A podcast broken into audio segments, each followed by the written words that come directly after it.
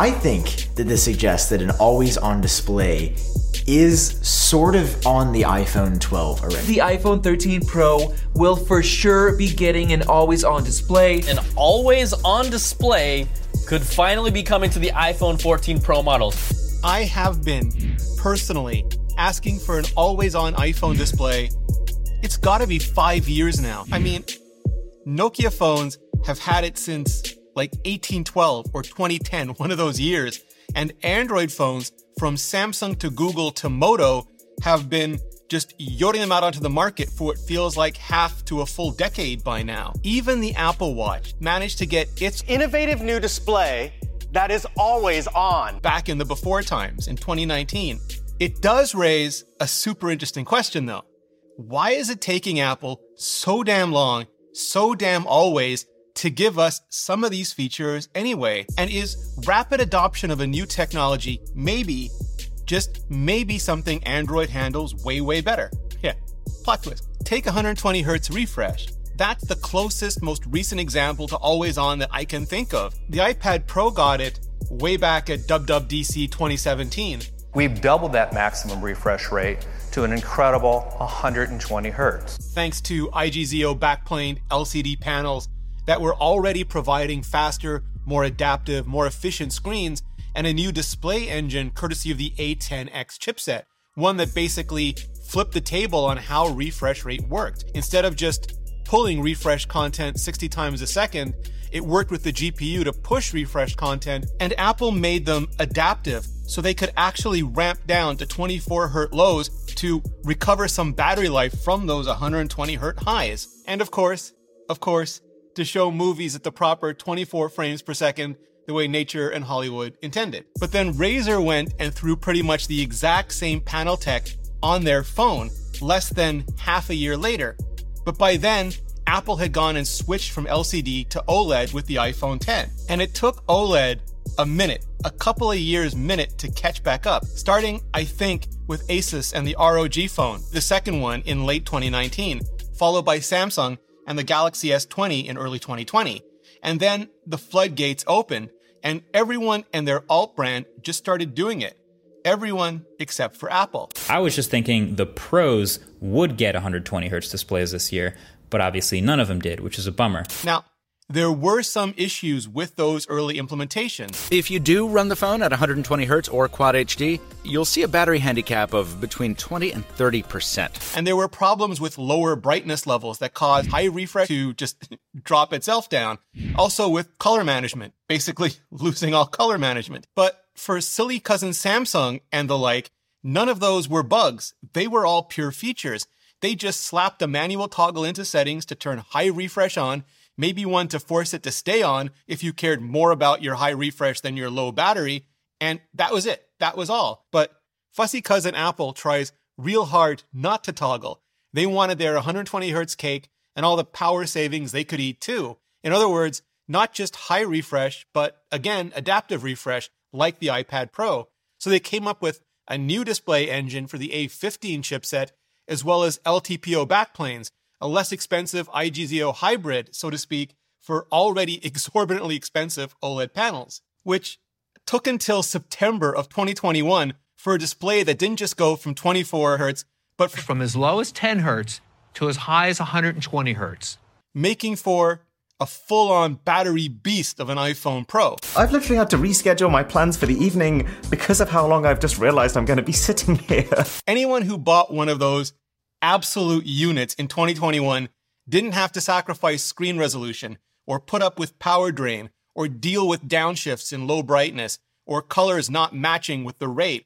But they also couldn't have high refresh. Not at all. Not until twenty twenty-one, fully two years after Asus and eighteen months after Samsung and a whole plethora of others. And that's where we fall victim to one of the classic arguments, the most famous of which is quantity versus quality, but only slightly less well known is this: get it right or get it right now. Ship fast and break things, or wait to ship until those things are no longer broken. I mean, it was the exact same thing with always on for the watch. Other companies, many other companies, shipped it first, shipped it years before Apple, but Apple waited on L T P O OLED And then they shipped a display that could go from one to sixty hertz. And that might be the exact same thing Apple is waiting on for always on for the iPhone Pros as well. Not just ten to one twenty hertz or one to sixty hertz, but one to one twenty hertz. So they can have their always on cake as well and close to zero regression on battery life frosting to go with it. Could Apple, should Apple have spec'd the iPhone thirteen Pro panels to go down to one hertz instead of just ten hertz last year already, to have given us always on last year already? And maybe, I honestly don't know, because Samsung claimed to be doing one to one twenty hertz on the S twenty-two Ultra earlier this year, but all you ever see is complaints from super angry nerds who can't get it to drop anywhere below twenty-four hertz, and Samsung has already walked back their S twenty-two and Plus claims, and would that there were a refresh rate Geekbench to just delist them from at this point. So it could just be a limitation of the current L T P O OLED technology and something Apple's once again waiting on time to solve for. So could Apple, should Apple have shipped always on years ago anyway, like so many Android phones did, and just eaten the extra battery life cost? Maybe not on the iPhone twelve models, because those were already full-on five G radio hemorrhaging power anyway, but maybe on the thirteen Pro models, if they've been willing to sacrifice that battery beast mode, or, you know, just given us a toggle so we can make our own grown-ass informed decisions. But you know, I know, we all know, that's just not how Apple rolls. They prefer to ship feature sets, not chipsets, not N F C, but Apple Pay. Don't tell the E U. And not high refresh, but ProMotion adaptive refresh. In other words, nothing rather than part of a thing. Right instead of right now, at least for some things. But what's actually better for us, for the nerds, and for the massive mainstream market that's made the iPhone what it is today?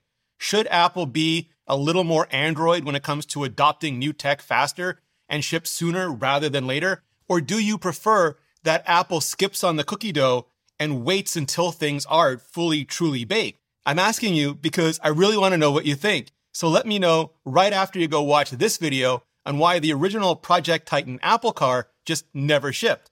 It's a little too hot takey for this channel, and I don't want to get just Ed two oh nine, but you can watch it right now on Nebula, uncut, unedited, and completely unfiltered with no ads and no sponsors, just like my exclusive four-part studio tour series, which covers my camera gear, audio, lighting, and set, and my original documentary on how the iPhone has affected the lives and the careers of some of your favorite creators. Also, extended versions of my interviews with Apple execs and others, and just so much more. Because on Nebula, I have the absolute luxury of making videos, the ones that all of you just keep asking me to make, but that don't have to be optimized for this channel.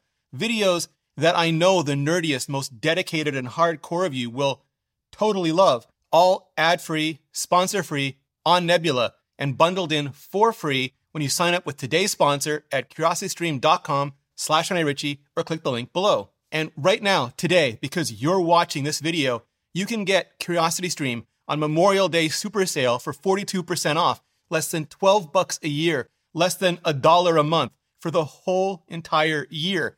And that includes their thousands of amazing documentaries and series like Engineering the Future, Metaverse Edition, about what some are calling the successor to the internet, and how it may change the lives of almost every person on this planet. It's the absolute best way to support educational creators directly, and just the best damn deal in streaming today. For over forty-two percent off CuriosityStream, less than twelve dollars a year, less than a dollar a month, and Nebula bundled in for free. Just click the button on the screen or go to curiositystream.com slash Rene Ritchie. Clicking on that button really helps out the channel, and so does hitting up this video for a deep dive into some of the other compromises Apple has been making on the iPhone design, but this time in order to push new technologies out even faster. Yeah, it goes both ways. Give it a watch, and I'll see you next video.